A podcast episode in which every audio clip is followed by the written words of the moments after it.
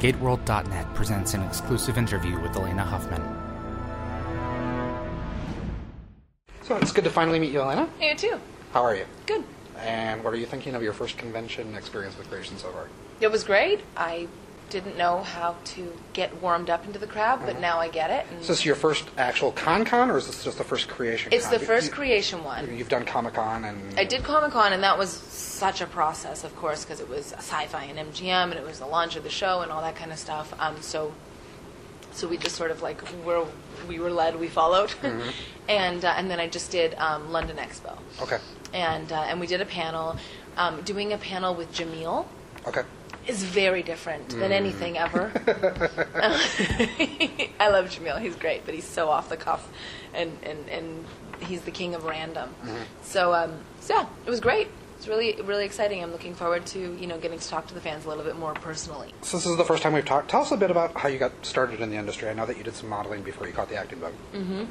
Yeah, I did. I uh, I was I was approached and and uh, and scouted as a model, and that was a, a that was an interesting career. It was uh, it took me around the world. Um, um, I spent a lot of time in Asia and in Japan and Germany, and um, uh, I, I had a, a very successful career. I was um, I was really lucky. I worked quite a bit, and then um, moving into acting, I I did a, a, a big slew of sort of indie films. Uh, I lived in Texas, and uh, Austin was sort of the hotspot to make indie films at that time in the early uh, 2000s. And uh, and then that took me to LA, and and then I've been working pretty steady in television since. Prior to being cast on SGU, uh, most people probably recognized you for the genre work that you've done on Painkiller Jane and on Smallville. Do you enjoy the sci-fi fantasy genre yourself? I wasn't familiar with it, or as I mean, of course, you know which sci-fi movies and shows there are, but Vancouver is such a heavy town for filming of that type of Yeah, program. yeah, and I, I didn't get into um, into I, I I never was an actor living in Canada, so um, so the work that I booked that were like Painkiller Jane, Smallville, and Stargate, all and I did another show, True Calling. I did an episode there. Um, all of them brought me from LA. So again, I'm not sure if it's coincidence or, or what happened, but. Now that I'm familiar with the genre, I love it. It's, uh, particularly comic books, actually, because I got into them with um, with uh, Black Canary. Uh, I did, you know, some of my research, and I was like, wow, I can see why people really like this. And uh, yeah, it's been it's it's been a, a fun journey. Um, tell us a bit about your casting as TJ on SGU and how that came about. What got the ball rolling initially? From what I understand, Brad and Rob knew who I was uh, from Painkiller Jane, probably, and then also as a Black Canary. Um, and uh, so they asked me to come in and audition for TJ, and so I did. And uh, and this was in October of 08. And then they said, well, yeah, we really like her. We're going to test her, which is essentially a second audition, but now you've sort of nailed down your contractual ob- obligations. And uh, and this was October, and, and they said we're going to test her in December. And I thought, oh, oh it's ways away. I'll have another job or something by then. You know, Right, right. you never, you just never know in the business. Or I thought, oh, it, that just won't happen.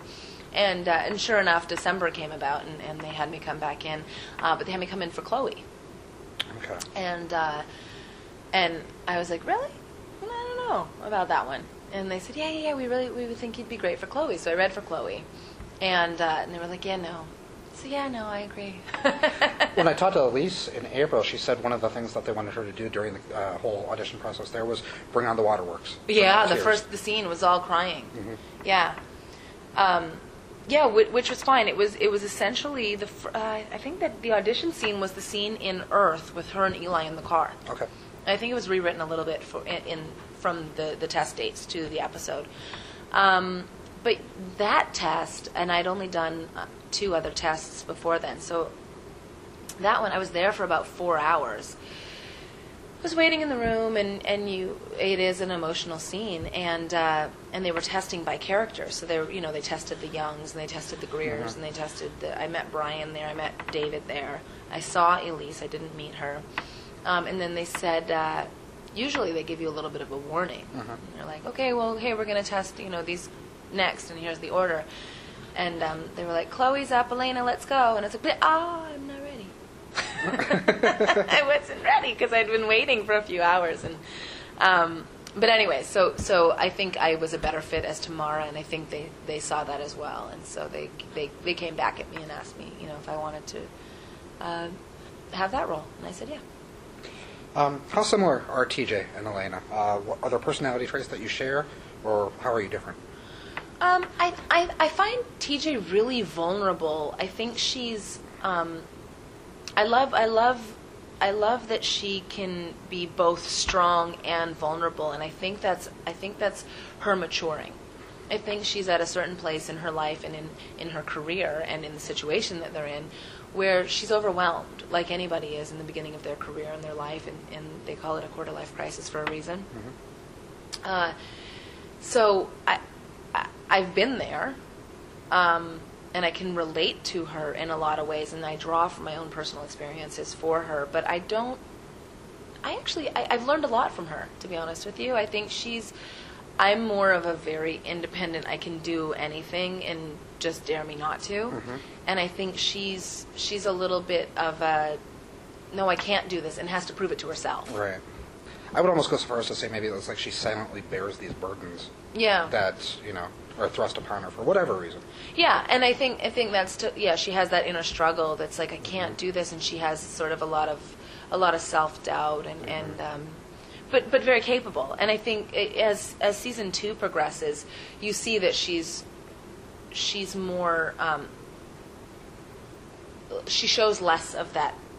Still vulnerable. I think you see those those character traits, but but less in terms of of her work. Right. Looking back on season one as a whole, um, what would you say are some of the highlights, both for the character and for yourself as an actress, and the things you've done this year that maybe you know you haven't had a chance to do prior? Uh, I think for the series, um, it- I'm I'm really proud of the time we took to develop the characters. I, I know there was a little bit of negativity surrounding that, and that in that uh, it was too character driven. But I feel like the consequences are greater, and and um, and the story is told now. Now it's a story of these characters that we know and that we love, and the circumstance they're in, instead of just a circumstance.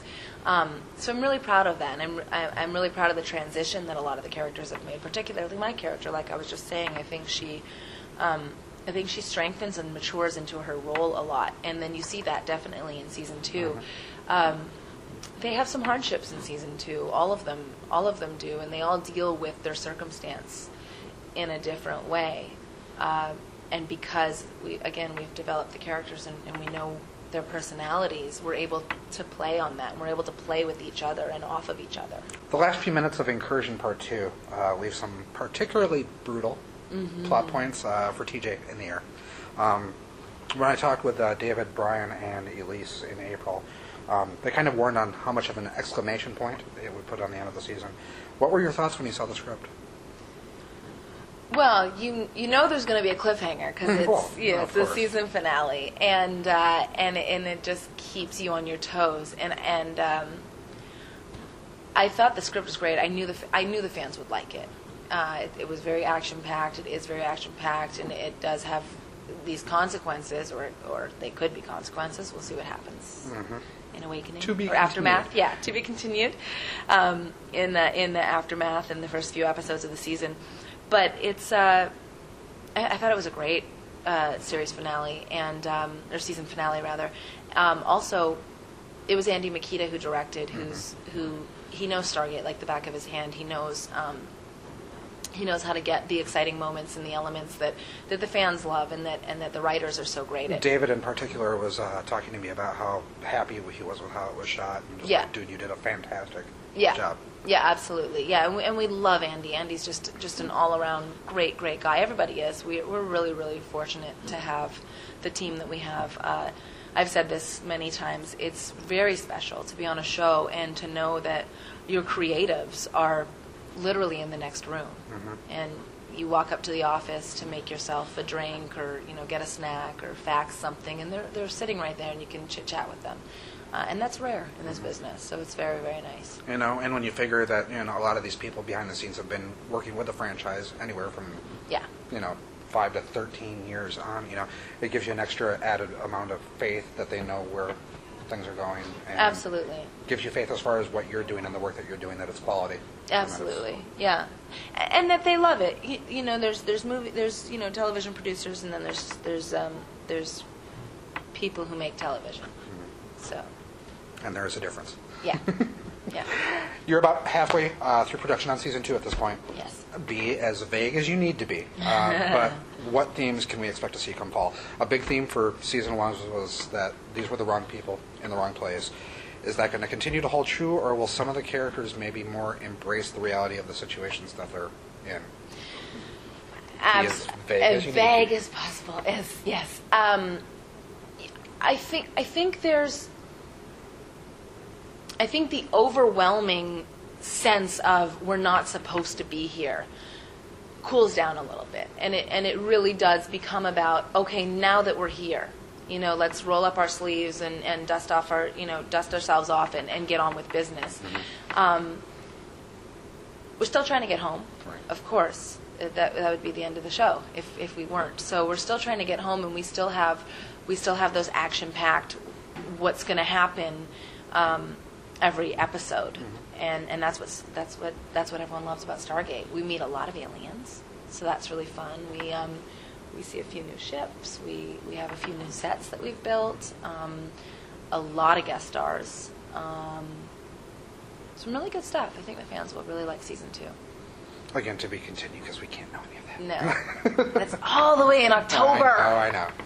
Um, any message to give to fans of both Stargate? You know, ones that can't be here to see you in person, or ones that may be in the future but haven't had a chance to yet. Yeah, I, well, I'm loving the convention circuit. Like like we were saying, this is my first uh, convention with Creation. I've got a few more scheduled this year, and uh, and some other ones as well. So.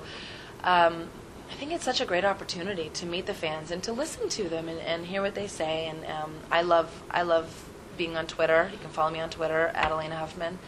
Um, I have my little YouTube channel vlog that I'm, I've been doing. The fans seem to really like it, and I'm having fun with it. So, uh, yeah, come out to the cons, and uh, um, all of us are pretty pretty on board with it. I, I, I heard that uh, Papa Smurf, Louis Ferreira, is is interested in them too. So Ooh. yeah, so uh, so hopefully, and you know, quite a few of us have already been doing them. Oh, yeah. Brian, myself, Elyse, David, Jamil, and uh, and now, like I said, Louis seems to be interested. So and Lou has done a few as well. Right. right. So yeah, so come and see us.